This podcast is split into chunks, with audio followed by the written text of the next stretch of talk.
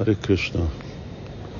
Uh, szeretnék csak beszélni egy elég új témáról, nekem, nekem új, vagy eszoterikus, és uh,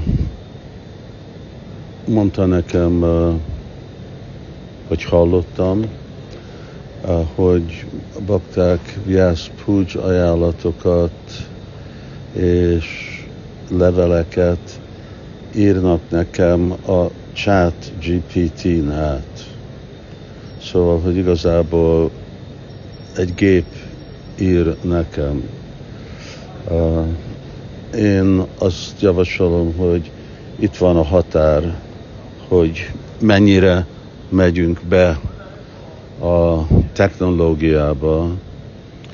Uh, én nem akarok, uh, vagy aki aki ilyen uh, Vyas Puj ajánlatokat csinál, vagy leveleket ír uh, nekem, uh, én nem fogadom el. Szóval olyan, mintha nem írták. Uh, és uh, miért?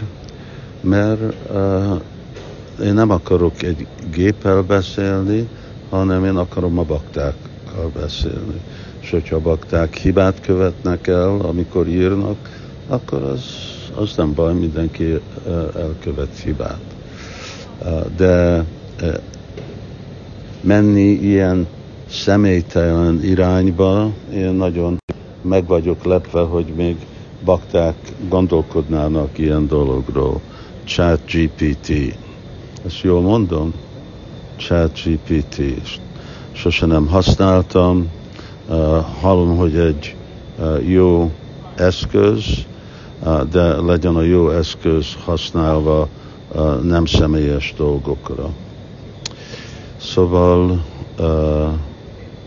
és én javasolom, hogy amikor bakták kommunikálnak más személyekkel arra, hogy ez megmaradjon, mint egy személyes dolog, hogy ők is tartsák tudatba, és személyesen kommunikáljanak, ne kommunikáljanak uh, egy uh, gépen át, uh, vagy artificial intelligence-en, hanem uh, mint igazi uh, vajsnavok kommunikáljunk egymáshoz, mint személyek.